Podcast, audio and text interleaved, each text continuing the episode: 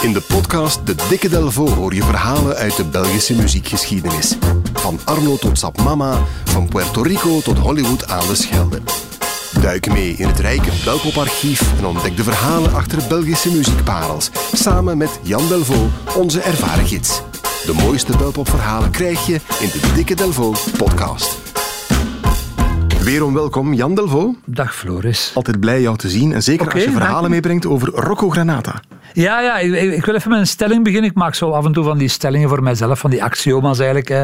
Eh, vrijwel alle artiesten hebben eigenlijk een, een atypisch nummer. Je zegt van, tja, heeft hij dat ook gemaakt? Dat ga je bij iedereen bijna terugvinden, van Paul Severs tot Frontig voor Toe eigenlijk. Hè. Eh, een liedje dat je helemaal niet met hen associeert. En niet zelden is dat nummer zelfs een bekendste nummer. Zoals dit bijvoorbeeld.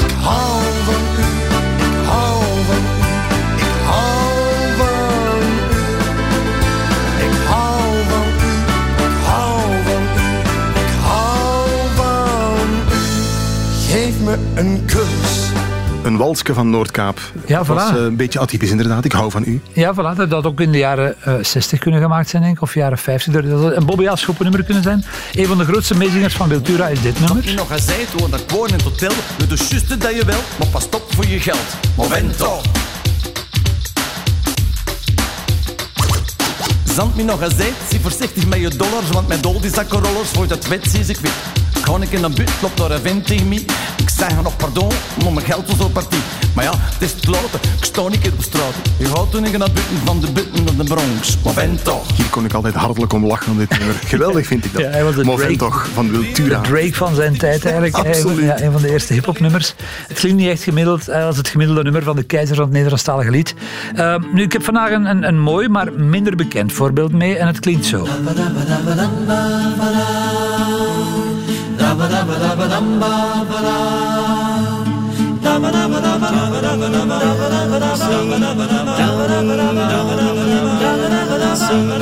Johnny, Johnny and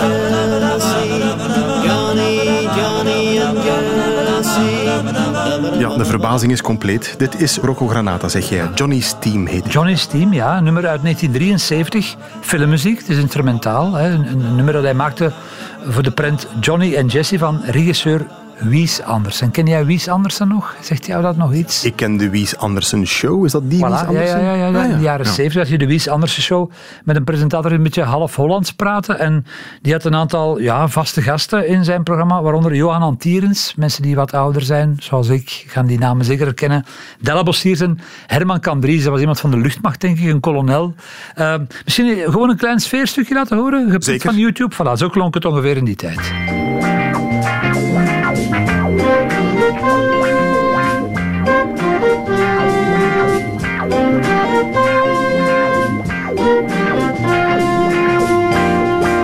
Zeg het maar, Jan Bussens. Voor Sint-Lodewijk 127.300 frank. Uitstekend. Hartelijk gefeliciteerd en bedankt voor het meespelen. Voor het. Sint-Jozef Instituut uit Antwerpen Luchtbouw 172.700 francs. Uitstekend, chef. En eveneens bedankt. Ik kom tot bij jullie. En ik zie jullie straks nog. Lieve mensen, tot kijk. Ja, ja, de klank van toen, de jaren 70. Ja, de zaterdagavond van mijn jeugd eigenlijk. Wies Andersen is, geen, eh, is een pseudoniem, is een artiestennaam van Alois de Bois. Acteur, regisseur, televisiemaker. En die startte in 1970 een eigen filmbedrijf. Dat heette Andersen eh, Films. En het eerste, de eerste prent is dus eh, Johnny en Jesse, ook zijn enige langspeelfilm.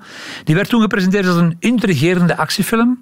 Met Wies Anders als producer, regisseur en ook als Johnny. In de hoofdrol dus. Hij had het druk op de... op Voilà, voilà, ja, ja. Hij was verliefd op Jessie, die werd gespeeld door Marieke van Leeuwen, een Nederlandse actrice die heel vaak in België... Het is de zus van Joke van Leeuwen, de schrijfster. Ja, ja, ja. Ehm, dus eh, zij, is, ja, zij is dan de, de, de, de beminde, zeg maar.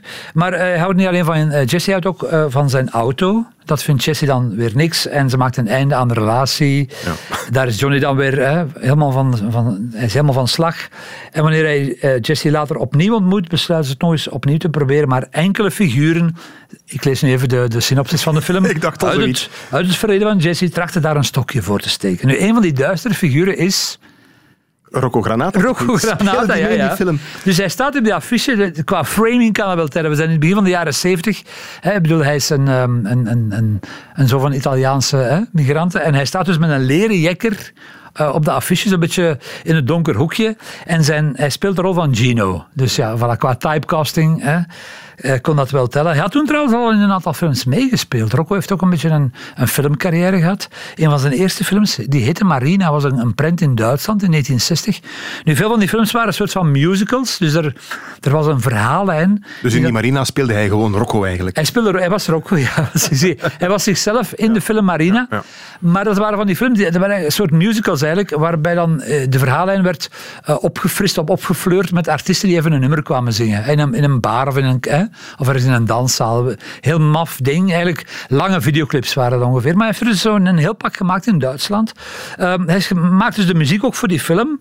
Eh, maar hij speelt hij zelf niet in. En daarvoor doet hij een beroep op, en dat vond ik wel een zeer markant gegeven, op een klein kunstgroep die op zijn plaatfirma zat. Hij had een plaatfirma Rocco, die heette Cardinal Records.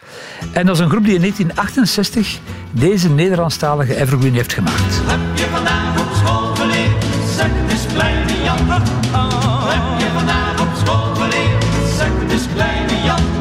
Wij leerden dat Brussel tweetalig is, want anders loopt het in België mis. En gelijkheid is er voor iedereen, want dat zei onze meester helemaal alleen. Wat heb je vandaag op school geleerd? Dat vraag ik elke dag aan mijn kinderen en dan zeggen die niks eigenlijk. Niks, voilà. De elegasten. Ja, dat is al een gangbare vraag sinds eind jaren 60 dus eigenlijk. Eh, de Elegasten waren een, een vrij bekende eh, kleinkunstgroep. En ik had helemaal niet verwacht dat die dan ook die filmmuziek eh, gingen inspelen. Eh, Rocco heeft twee thema's gemaakt. eh, eentje voor Jesse en eentje eh, voor Johnny. En die twee zijn ook samen op single uitgebracht. En zijn ook totaal verschillend. Ik wil even kort het thema van Jesse dus laten horen. Dat klinkt zo.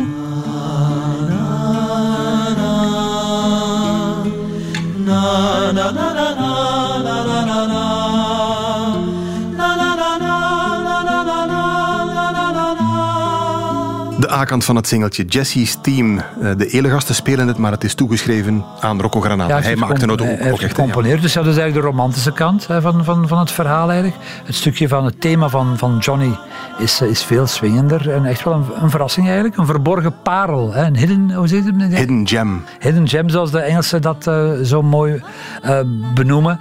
Ehm, uitgebracht is op single samen met het andere thema. Die, eh, dat singeltje is uitgebracht door Cardinal Records van. Van Rocco, ja. Dus voilà, hij zat langs drie kanten aan de kassa eh, eigenlijk. En is ondertussen wel vrij duur. Eh, als je een gaaf exemplaar wilt, gaan we toch al in de richting van 50 euro vandaag. Dus vandaag, ja. opdracht voor, van, eh, voor vandaag, gaan we eens kijken in de platenkast van papa en mama. Voor dit nummer. Rocco Granata en Johnny's Team. Jan, bedankt. Hè.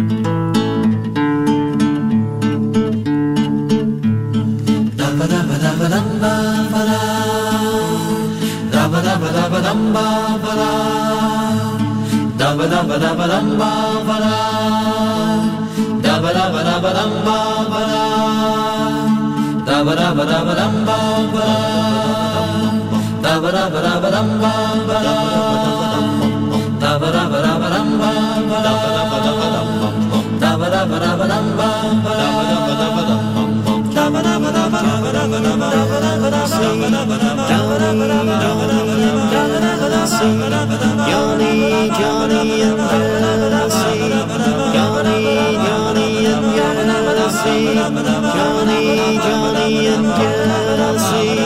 Johnny, Johnny and Jesse.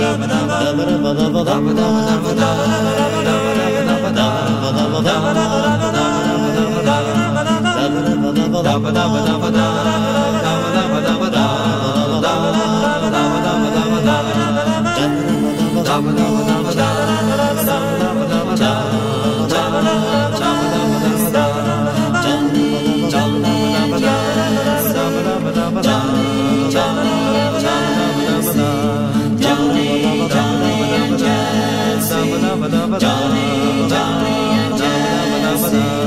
Johnny, Johnny and Jesse. Johnny, Johnny and Jesse. Johnny and Johnny and Jesse. Johnny, Johnny and Jesse. Johnny and Jesse and Jesse. Johnny and Jesse and Jesse. Johnny and Jesse and Johnny and Jesse and Johnny and Jesse and Johnny and Jesse.